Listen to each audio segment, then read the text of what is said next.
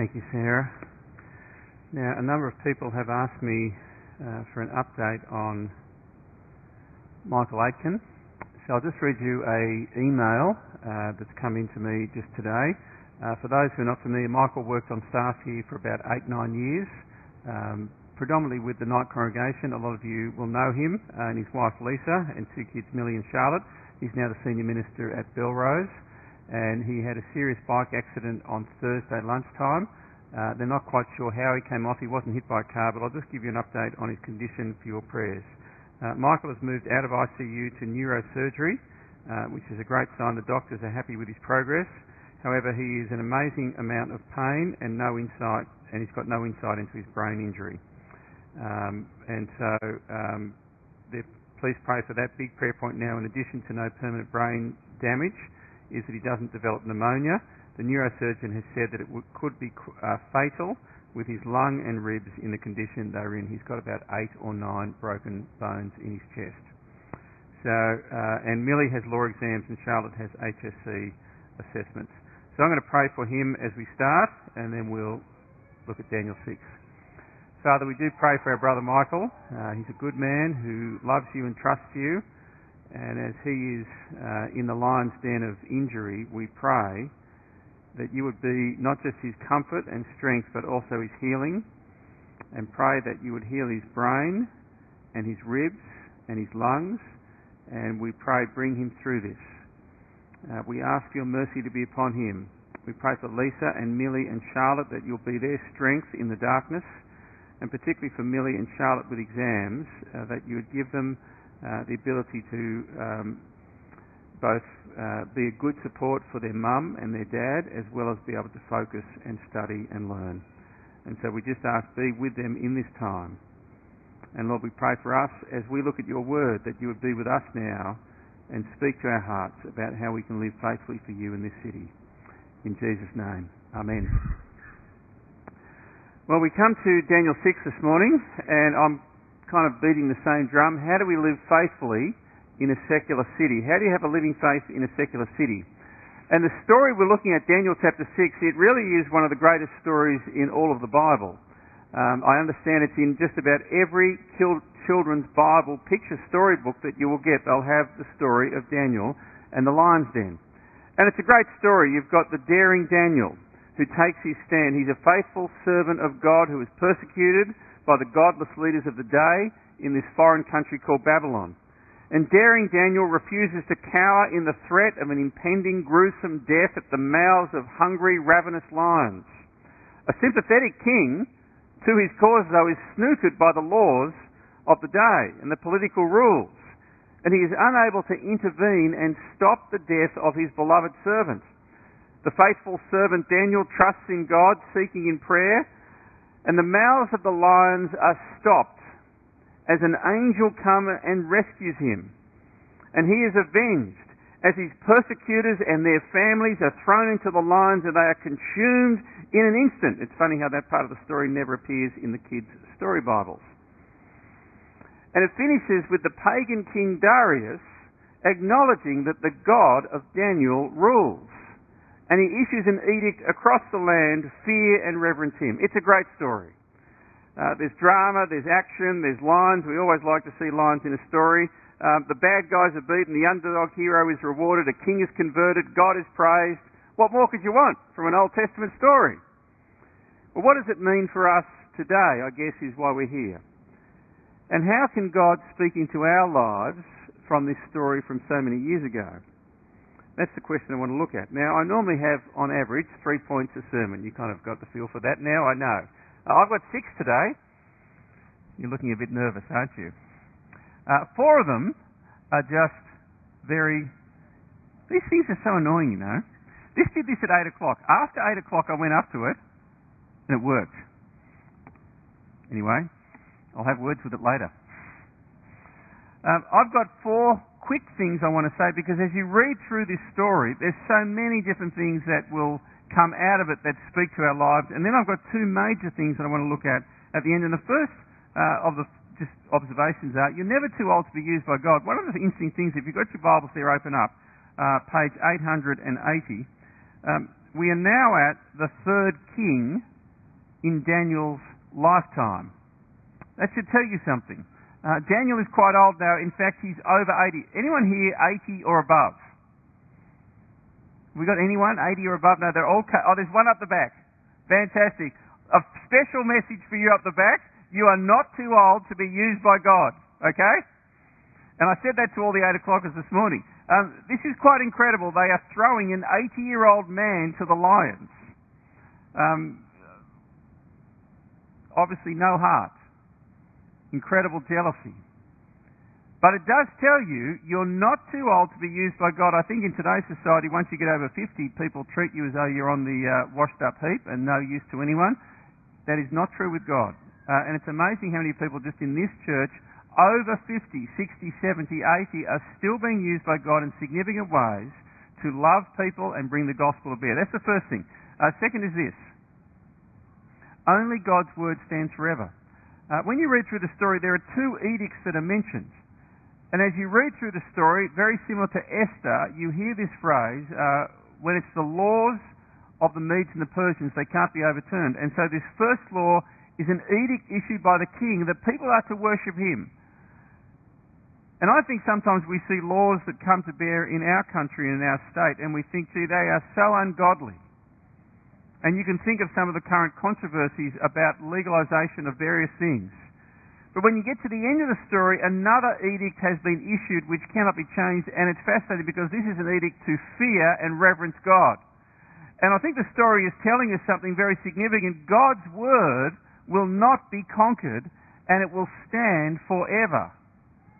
And you will have things come and go in our secular society that really are totally against the will and the mind of our God. We are not to be afraid of that or put off by that because it's only the Word of God which will stand forever. Third thing, no one's too hard for God to transform. I think one of the most remarkable things is you see in this story Darius, who is a pagan king, is really converted, if I can use the language of Christendom, by the end of the story um, he is now issuing an edict worship Daniel's God. He's the one you should fear and reverence. For he is the living God and he endures forever. And I know as we come here this morning that there'll be people who have come alone because their spouse is not here. Uh, I know there'll be people who you have children who have walked away from the faith. I know there'll be people here, you work with some people who you think they are so hard of heart and this story should encourage you that no one is beyond the realms and the effects of God's grace. And God can soften even the hardest of hearts. And we must keep praying for our loved ones and those nearest and dearest to us that God, in His mercy, will open their eyes to see the wonder of the Lord Jesus Christ. Be encouraged by this story. No one is too hard. And then lastly, um, you see this incredible model of what gives Daniel strength. Have a look at verse 10, page 880 or 881. Now, when Daniel learned that the decree had been published, he went home to the upstairs room where the windows opened towards Jerusalem. Three times a day he got down on his knees and prayed, giving thanks to his God, just as he had done before. And there is no doubt Daniel is an incredible servant of the living God, and what you discover is there is this deep and disciplined devotional life that gives him strength. If you are struggling to be a living witness in your world, one of the things you might want to do is reflect on how are you spending time regularly in the Word and in prayer.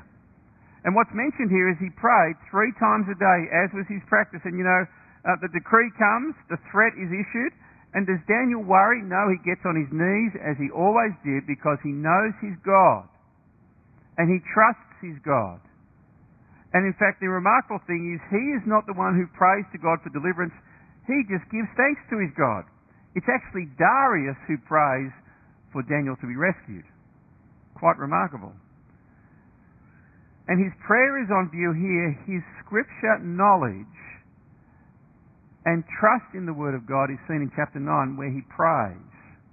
And you see that his prayer is really uh, just so rich and deep in Scripture when you come to chapter 9. But there's a number of things just to take note of that will help us as we to seek to have a living faith in this secular world. Um, we're not too old. It's God's word that will stand forever. No one is too far away from God. Be strengthened in your resolve to live for Christ in this world by having daily time with God in prayer and in the Word. But that's not the main reason this story is written. Uh, there are two big themes that jump out of this, and it really is how is it that Daniel understands himself and so is effective in wanting to live for God in Babylon? And I want to tell you, he's got a very important perspective on life that we need to have if we are to have a living faith in this city of Sydney. And secondly, he has a belief that gives him strength and enables him to live with the perspective he's got. So let's have the first thing the perspective. The perspective is this um, Daniel neither separated nor assimilated, but rather served and witnessed. We are neither to separate nor assimilate. Let's have a look at each one of those. Firstly, separation. When we meet Daniel in this chapter, as we've already been told, he's now 80 odd years old. And he's risen to the top of the Babylonian world. And I don't think it's an accident. Um, we find these words, have a look at chapter 6, verse 3. Daniel so distinguished himself among the administrators and the satraps by his exceptional qualities. Uh, you might say by the way he served with excellence. That the king planned to set him over the whole kingdom, and so he is now about to rise to the second most important and authoritative position in all of Babylon, this secular world, secular city. Well, at this, the administrators and the satraps tried to find grounds for charges against Daniel. So the political forces are stirring against him. The backroom deals are happening. And so they know that because of his conduct in government affairs, they're unable to do so. They could find no corruption in him because he was trustworthy and he was neither corrupt nor negligent. In other words, he's completely trustworthy in what he does and he's incredibly competent in the way he works. And that's why he's risen to the top. Now, you need to ask the question um, why did Daniel work this way in the city? Because you see, if he was a um, Jewish person uh, or an Israelite, his natural instincts would have been to been reviled by Babylon and to have been opposed to them. They were the pagan uh, warriors who'd come and conquered Israel.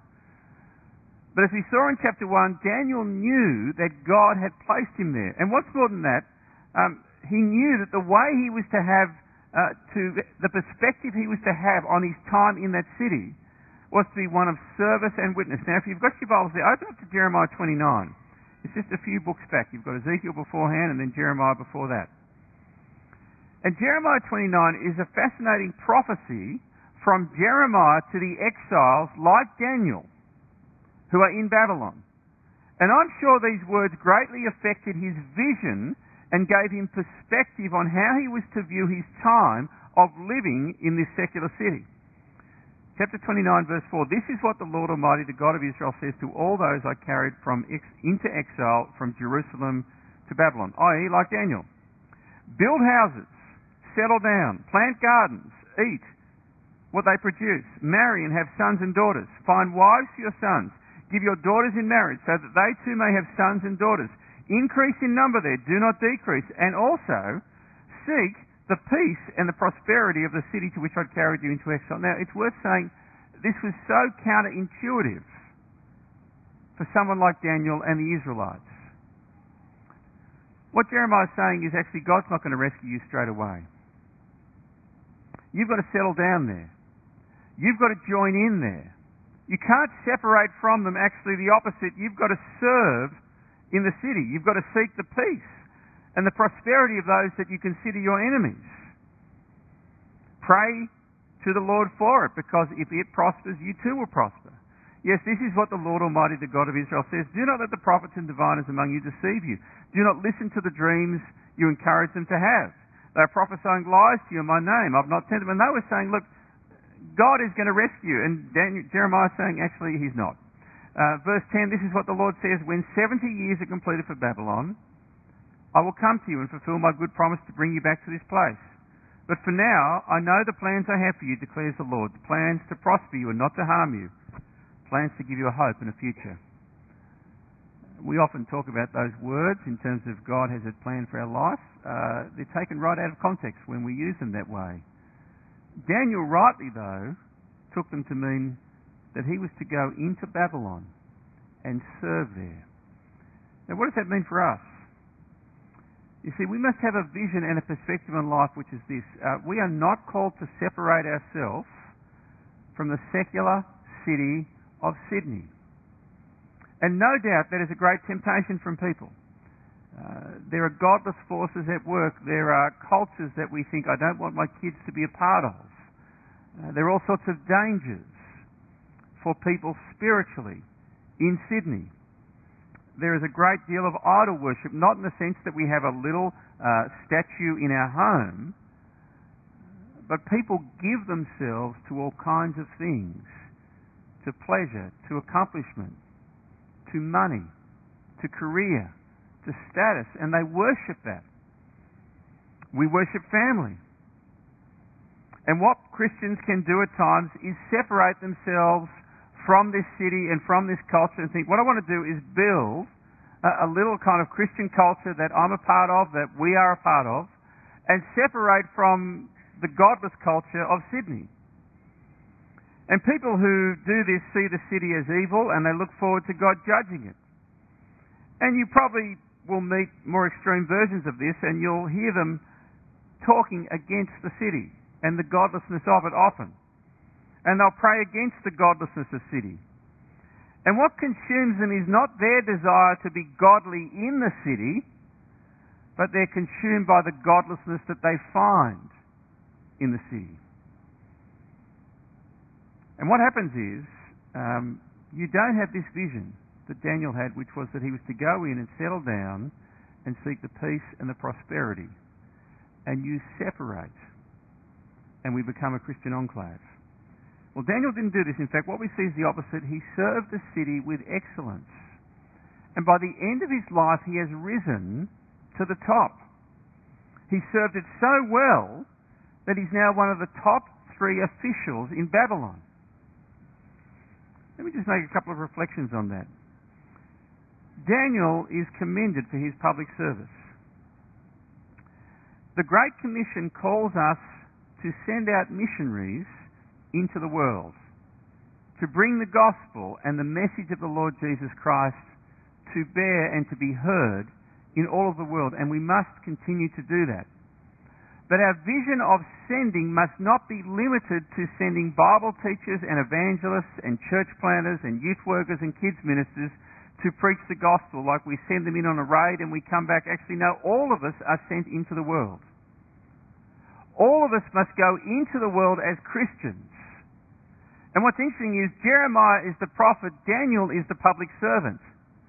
And they both had profound ministries. And they both served with their various gifts and calling. Daniel, we see, is serving in the public sector. And our vision for, if I can say, us as Christians must be much bigger than what I sometimes hear uh, in some places if you can't be a person in full-time ministry, then your role is to work and earn money to support those who are in full-time ministry and evangelize in the workplace. Now let me say, um, if you are working, all of us need to support gospel ministry. We need to support the ministry here, we need to support it elsewhere.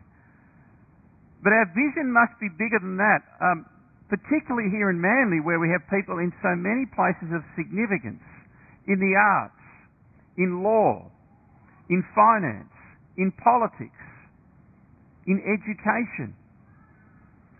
We are called to go into this world as Christians and serve there for the benefit of the city.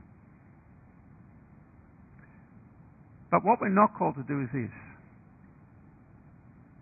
assimilate. You see, the problem is when people go into the world and into the city uh, in workplaces, uh, the great temptation is to become like the city. And to assimilate is to, in a sense, lose your identity and gain a new one. And that's what we do as people come in here to Australia. We try to assimilate them and help them become Australians. Nothing wrong with that at that level. But what we are not to do as we go into the world as Christians is to lose our identity, which is that we are followers of the Lord Jesus Christ. And you see, people who assimilate, what happens is they love the city. They want to go into the city and they think, yeah, I'll serve the city.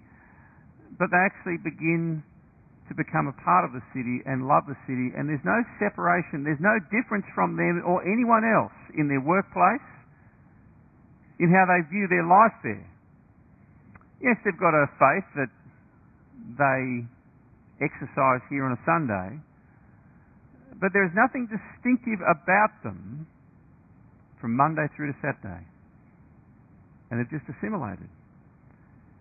And you see, this is the challenging thing about this chapter, with chapter 6 with Daniel. Uh, Daniel's perspective was not that he would have become assimilated into Babylon culture. Babel, uh, Daniel's perspective was that he would go into that city and serve the city and be a witness to the living God in that city. I sometimes hear people talk about do you have a private faith or a public faith? I think the distinction's unhelpful. We're to have a living faith that actually drives us and gives us our sense of identity in the world. And we go into the world to serve it for its well-being, but to be salt and light within it, with a living faith that guides our work. And you see this with Daniel. He was not afraid to continue to be a follower of the living God when challenged. He was not afraid to be publicly identified as one. He would pray at the window as he'd done all his life. And when the threat of death came, there was no fear. It was just a resolve he would continue to serve his God as he'd done faithfully for years. And you see, that is the perspective we're to have. We are sent into the world. And whether you are a teacher, a lawyer, someone working in the finance realm, you are to go in every day as a living servant of the Lord Jesus Christ with a living faith that is to guide you and direct you. And there may be a cost. In fact, how do you tell if you are assimilating or isolating as against being a servant who is a living witness? Well, have a look if there's any pain or trouble in your life for following Jesus. Uh, this is the part I find challenging. You see, uh, Daniel is at the top, but he's prepared to lose it all so that he is faithful to God.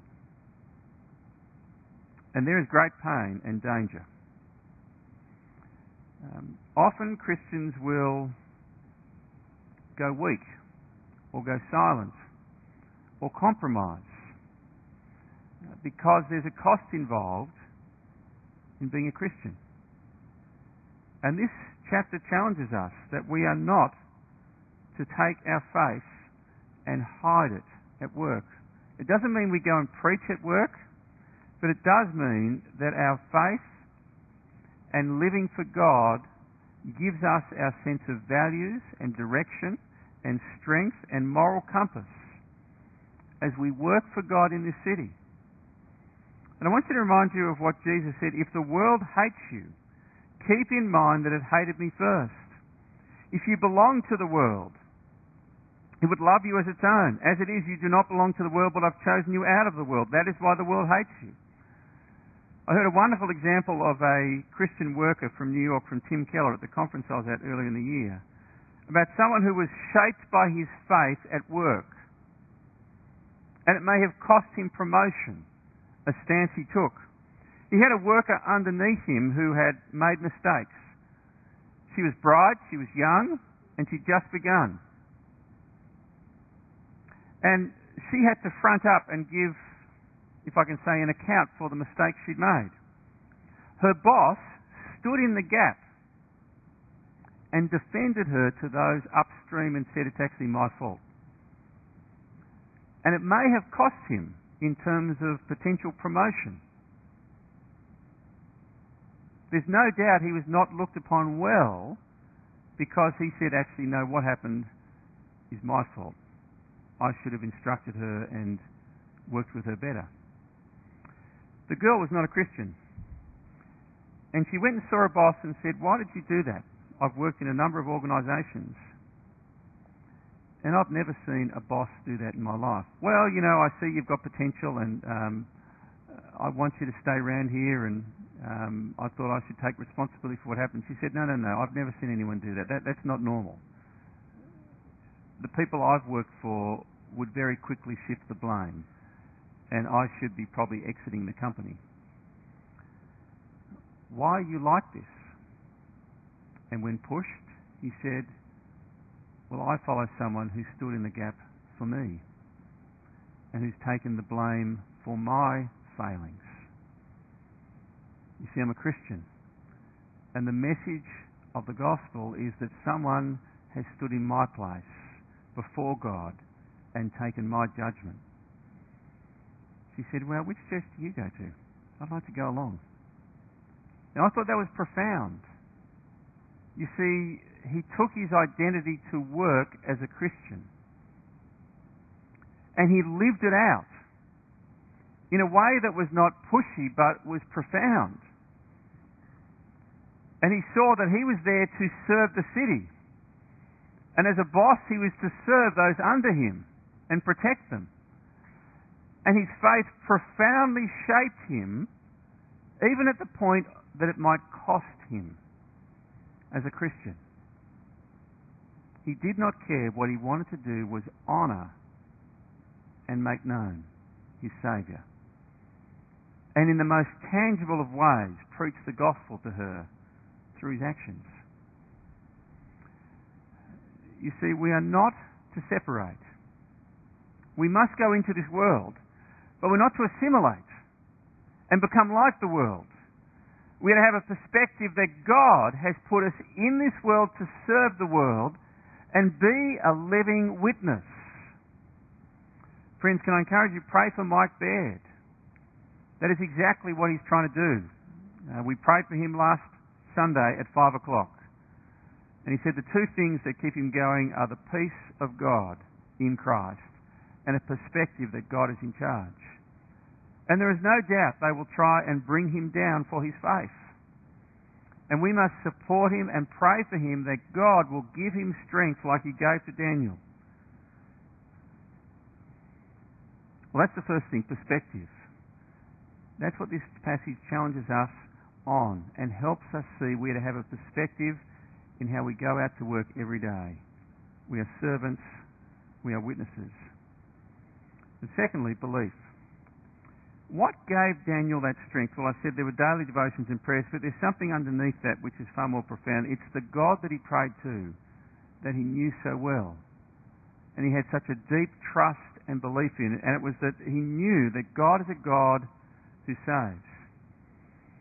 Now, one of the problems with this story is it is so famous. And people often say, dare to be a Daniel. Have you ever heard that phrase? Um, dare to be a Daniel. And what they will say is, uh, and you'll hear this said, and you sometimes hear it taught at kids' church, uh, if you really trust God, uh, He will not let anything bad happen to you. See, that's the moral of the story. Put your trust in God and He will protect you and bad things won't happen. And uh, if that's what you tell your kids when you read the story of Daniel, you, if I can just say you're completely wrong. Don't do it. That is not the moral of this story. You see, that is not the Christian faith that if you trust God, He will never let anything bad happen to you. You see, there was another man who also trusted God far more profoundly than Daniel. And he was far more innocent than Daniel. And like Daniel, he was also thrown into a cave. And like Daniel, he had a stone rolled over him by the king of that day. But unlike Daniel, he was covered in wounds and scratches, and he was mauled. You know who I'm talking about, don't you? Uh, it's the Lord Jesus Christ. And he's the one we follow. And so if you read the story and think, well, if I trust in God, He'll rescue me and my life will be filled with blessings, I just have to believe it, it'll be true, um, you probably have never understood the gospel. And if I can very gently say, you may not even be a Christian. The Christian message is profoundly different. You see, Jesus said, uh, I did not come to rescue good people to help them become better and more comfortable. I came to rescue sick people. I came for sinful, broken people to forgive them and to save them and to offer them mercy and grace. And this narrative and this story of Daniel in the lion's den points to the God who saves. That's what this story is about. And Tim Keller has uh, been very helpful for me in thinking about this. You see, the miracles of the Bible are to show us salvation. And in two ways, you see the God who saves. The first way is this uh, it gives us a picture of the salvation that will come in the future.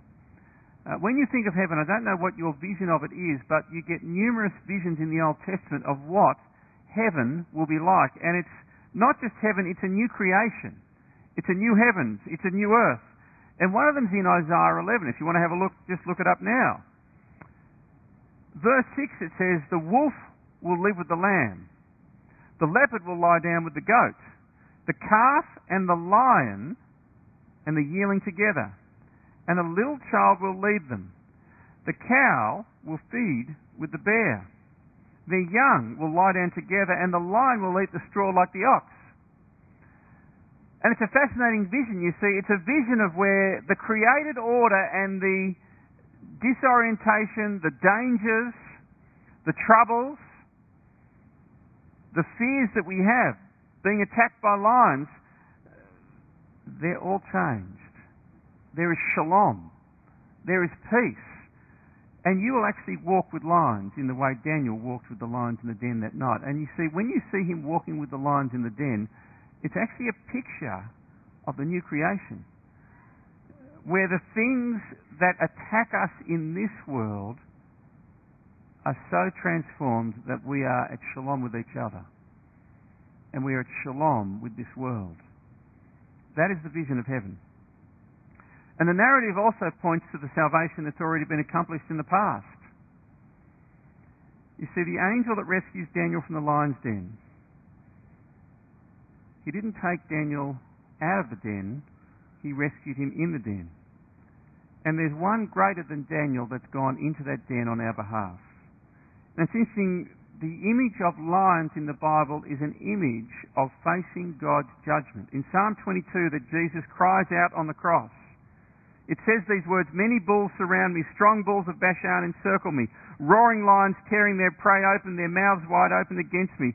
I am poured out like water and all my bones out of joint. And so when you meet the roaring lions, you're meeting uh, what Scripture is saying, the justice and the judgment of God. And there's no doubt the lions roared, the lions of God roared and destroyed Jesus on the cross and mauled him as he faced hell for us. And because he faced the lions of God, we can be saved.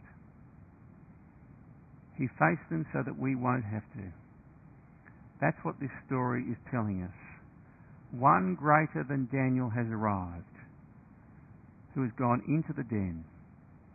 They have mauled him. The stone was rolled over it.